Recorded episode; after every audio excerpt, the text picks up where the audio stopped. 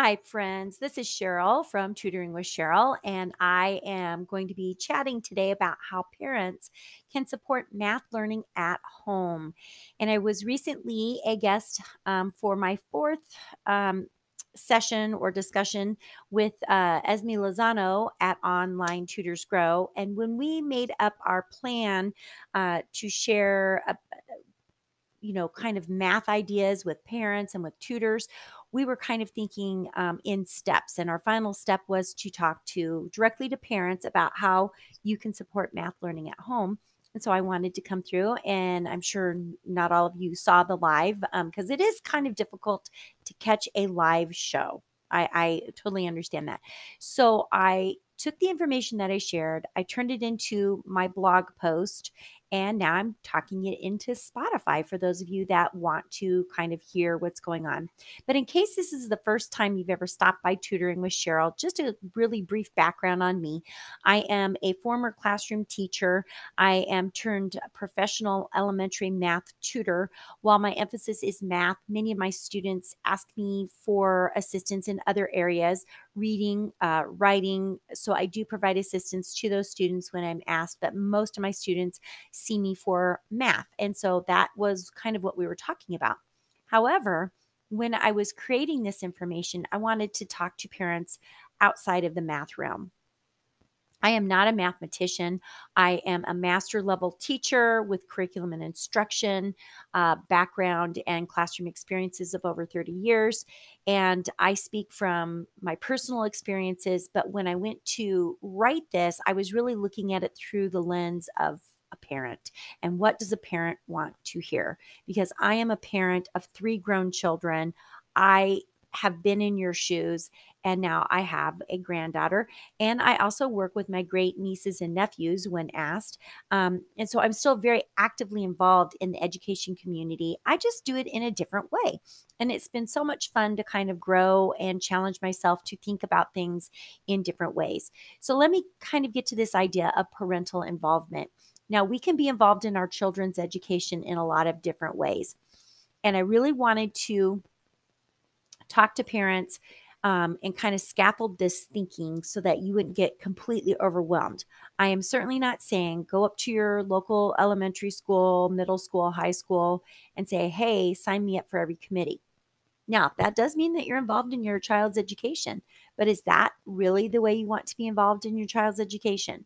So when I'm going through this, I might give you ideas that maybe you hadn't thought about. And that's really my goal here is getting you to think outside of the box of the traditional ways of being involved in your child's education.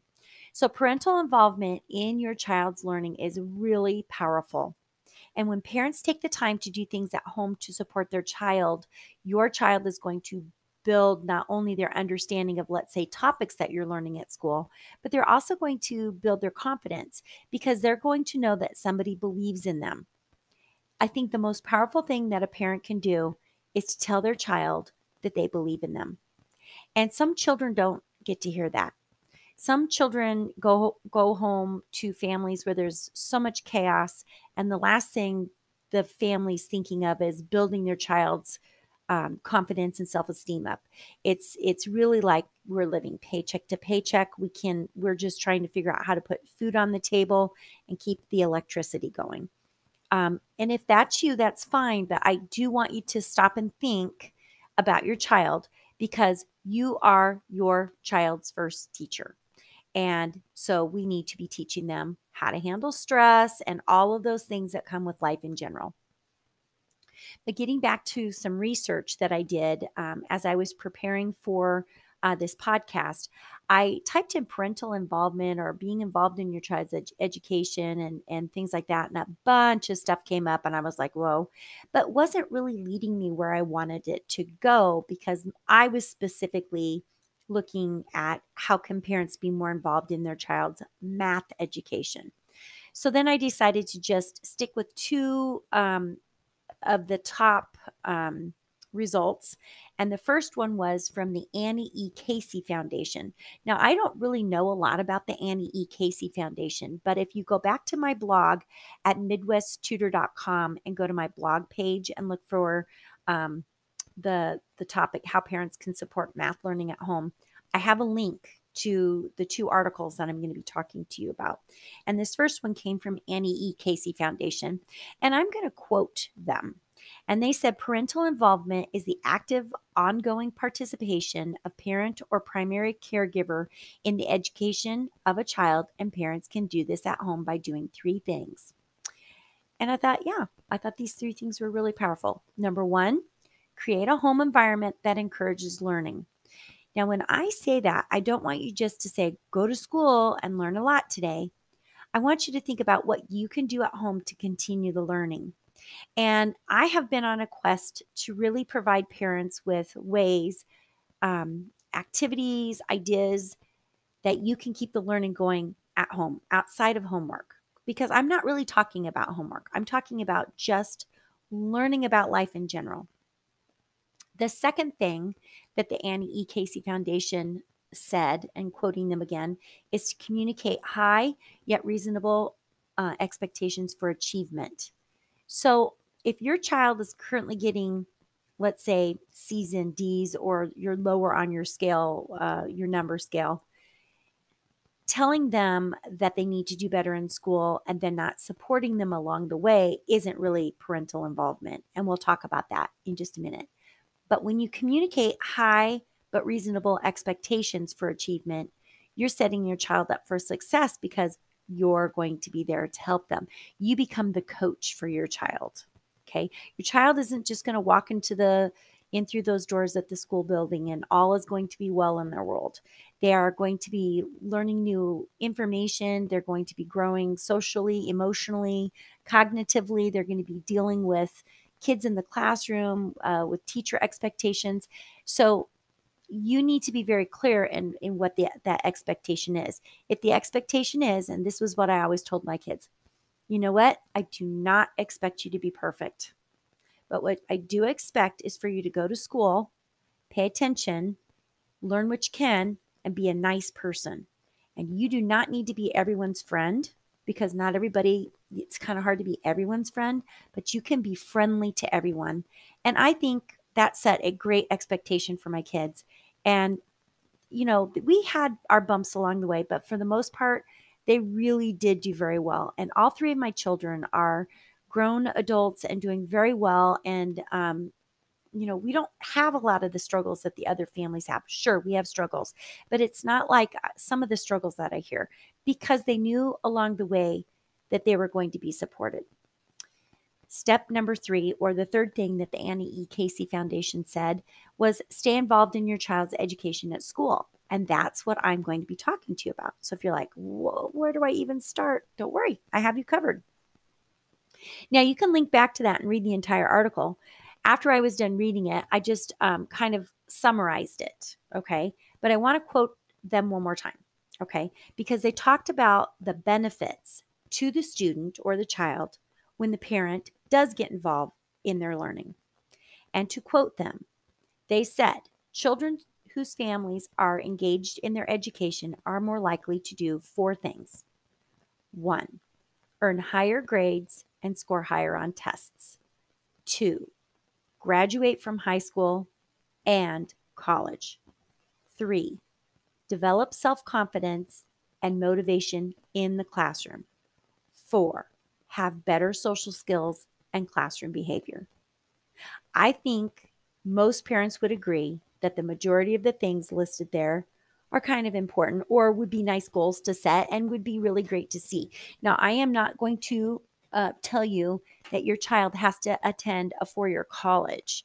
But I do feel that graduating from high school and getting some continuing education somewhere along the way is really important. So even if they don't choose the traditional four-year college model, I do feel like it's really important to consider going on to get more education so that you're trained in something. Okay, so that was the Annie E. Casey Foundation.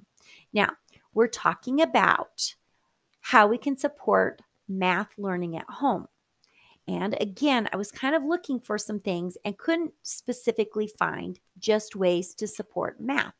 But I did find another professional blogger who had a page called Children's Corner Learning Center, and they had 10 tips for parents. And to quote them directly, and their model is more of just being successful in school. I'm going to quote them. Parents are a child's first teacher, and the home is the child's first classroom. Okay, so when that baby comes home in that little bundle of love that they are, you are their first teacher until they either start a Sunday school class, start a dance class, go to soccer practice, whatever. You're the first person that is responsible for teaching them outside of maybe a daycare provider or other family members. And as key resources, I'm quoting them again, for learning and growth, parents help to shape a child's social, emotional, and physical development so that they can thrive in school and beyond. Now, as I go through this list of 10 tips, the 10 tips come directly from their page. I might interject a few things. Okay, so let me take a quick drink of water because there's 10 of them. We want to set up, number one, we want to set up daily family routines, including healthy eating and sleeping habits.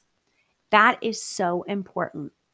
If your child never really knows when they're supposed to wake up in the morning, never really knows what the expectation is for the morning routine, doesn't really know what the expectation is for the start of the day and the stop of the day, that's going to affect everything. They're really going to struggle later on in life because we all thrive on routine.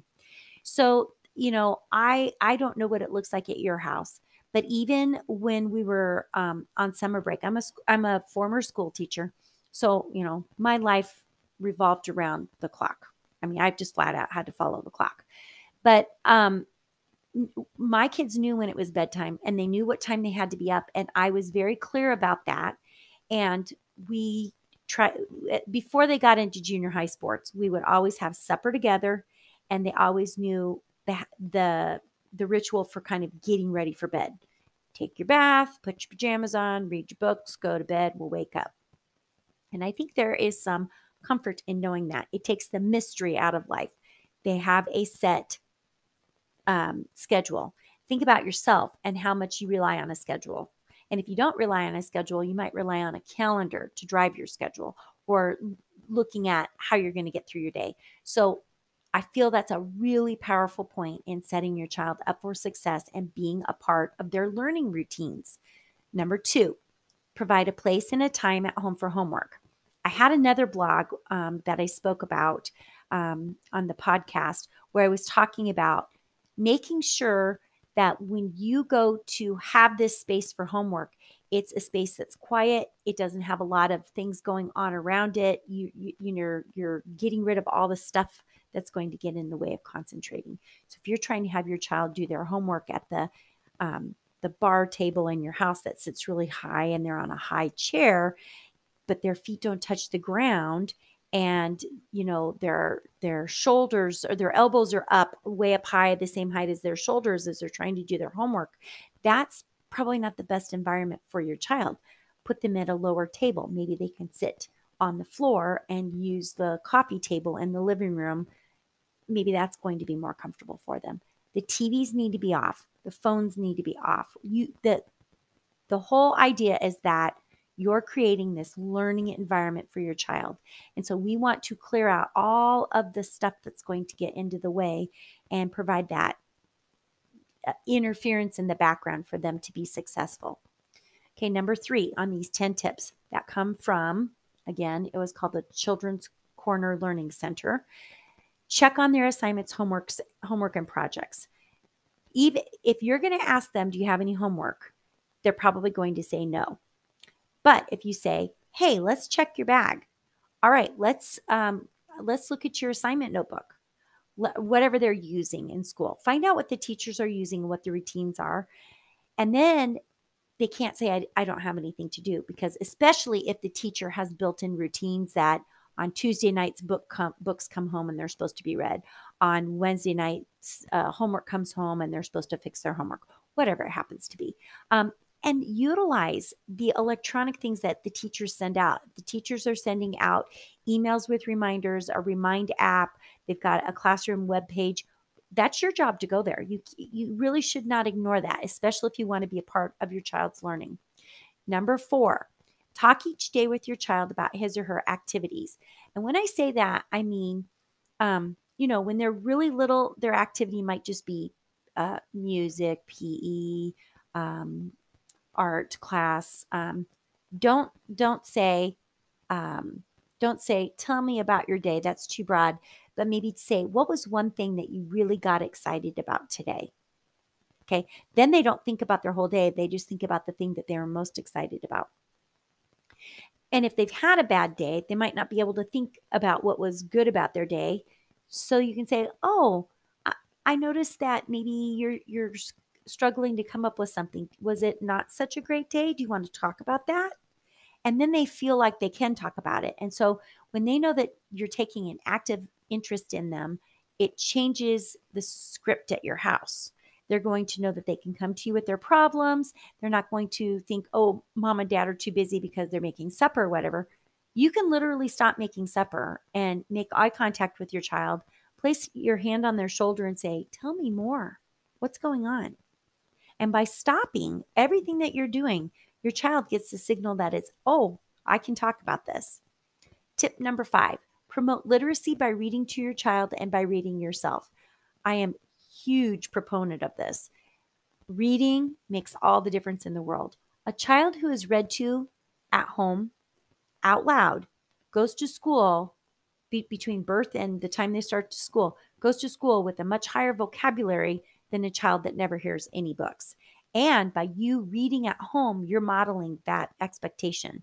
So set yourself up for success by picking up a book or a magazine, and it shouldn't be your phone, because the kids only see the screen. They don't see what's on there. Get a hardback book, a softback book, something that's got pages, pick it up and read it and show them what reading looks like. Number 6, limit and monitor TV watching, gaming, and social media and computer time. It's really easy to have that on all day, but sometimes our brains just need to turn off. And children really should not be, I think double check this, but I'm pretty sure like, age-wise, the younger kids aren't supposed to have more than an hour a day. Double check that. Okay. I'm not going to say that I'm the expert on that, but I am going to say that they should not be on their digital devices. Now, if they're getting tutoring virtually, that's different because there's a person on the other end. But if it's just, they're going to sit there and they're going to play Minecraft or something like that, we need to limit some of that. So really think about that within the time span of their day. Because if they're already in school, they're already getting screen time at school, because I know that that's being used in their classroom. All right. Number 7, express high expectations and standards for your child's learning, which we've already talked about, so we'll move on. Number 8, attend parent-teacher conferences, open house, and back-to-school events. So that's where you show up to the things that are on the schedule. And by showing up to the things that are on the schedule, you're communicating not only to your child that those events are important, but you're also communicating to the school and the people who are going to be working with you that you care about your child. Okay. That is huge. Okay. Number 9, participate in decisions that affect your child's education. So if you know that there's going to be something on the school board, the agenda, and you are passionate about it, show up to the meeting. If you have concerns and you go to the teacher and they're not addressed, then go up your chain of command. So most schools, it's talk to the teacher, talk to the school guidance counselor, then you go to the principal. You do not call the principal when you have a concern. You call the child's teacher. That is their job. Okay, number 10, tap into community resources with visits to the library, museum, zoos, theaters, and encourage participation in after-school clubs, sports, and activities. Okay, so that was all the information that came from those two experts. But because my whole idea was about helping your child be successful on their math journey, I came up with 10 things.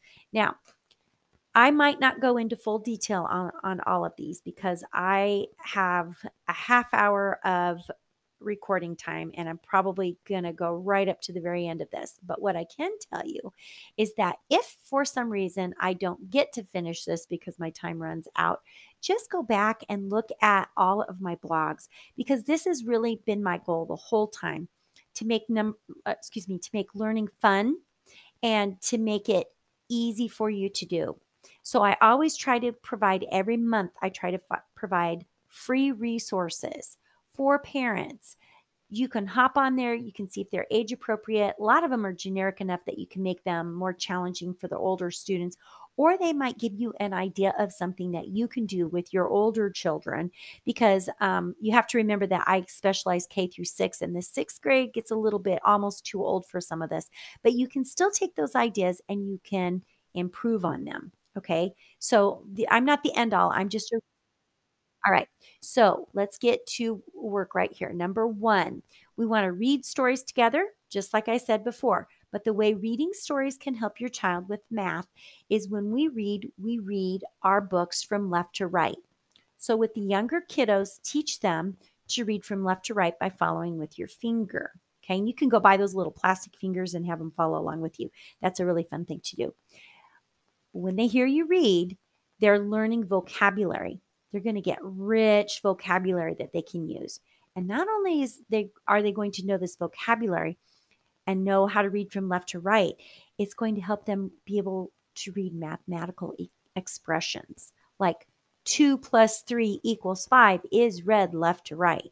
So they need to know how to read those sentences. And I find it very interesting that the students that have struggles in reading that I work with also have struggles in reading math equations. They'll read them backwards almost all the time. Number two, my idea is to play games. Learning to play games helps your child learn vital skills, for math.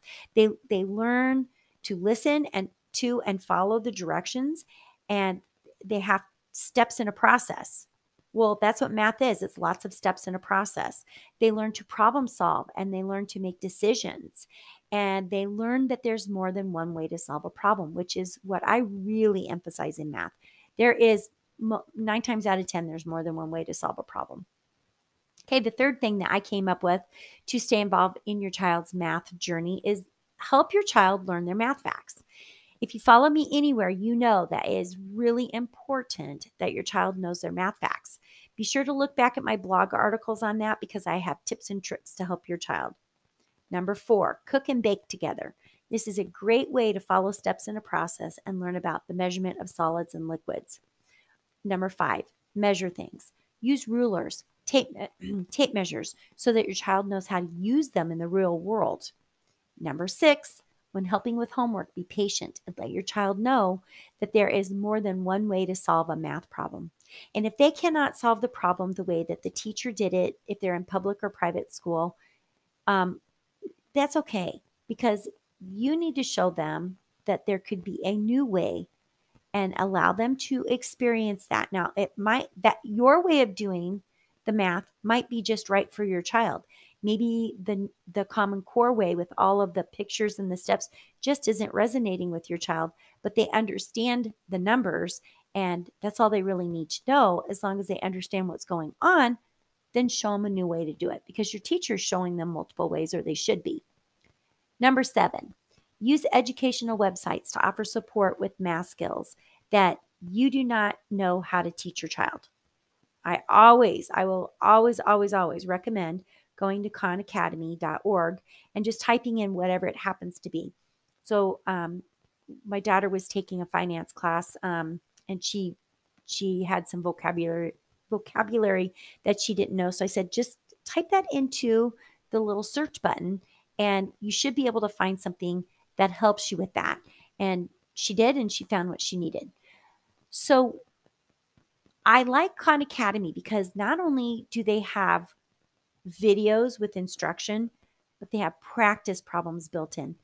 You could literally get on there and you personally could just practice whatever the grade level math is that your child is doing. They don't even need to know that you're doing it. You're learning it, and you're building your confidence with it. So use those educational websites. Number eight, use YouTube. look up keywords and find qualified educators to show you how to do math topics. There's so many creative teachers out there right now that are just putting so much free material out there for you. You might find somebody that really speaks to you and can really help you. Number 9, I've said this before, I'm going to say it again. On the math journey, many people have negative feelings about math. My position is that you need to either be positive about it and fake it or just don't talk negatively about it. I mean, you don't have to be a cheerleader, but putting your frustration with math onto your child isn't going to help them. So if you're really stuck and you really can't help your child, admit it. Use some of the ideas that I shared with you and then seek a qualified professional. I know so many people that have hired tutors for their children. And even if it's just for a few months at a time to get them back on track, it makes such a positive difference in their life and in yours, because it's going to lift the weight off of your shoulders. And you're going to know that you have a qualified individual who can actually help you with your child. And the final thing that I have for advice is have fun and keep learning right along with your child. Well, that was a lot of information, and I'm so glad that I put it together for you, and I hope that you find this helpful. If you need more information about Tutoring with Cheryl, make sure that you visit midwesttutor.com/home-2. That's where you can go to send me a question or look to see what parents have to say about my tutoring services. You can also visit my Linktree at Cheryl Uehling, and you can see some of the things that I have available currently and for outside, like summertime, if you're looking for some summertime help. And I'm also on YouTube. So I'm a lot of places online. You can find me everywhere by looking for either Tutoring with Cheryl or midwesttutor.com. Thank you so much for taking the time to listen. Like I said, share, comment if you'd like. I really appreciate your time. And as usual, make it a great day and keep the learning going.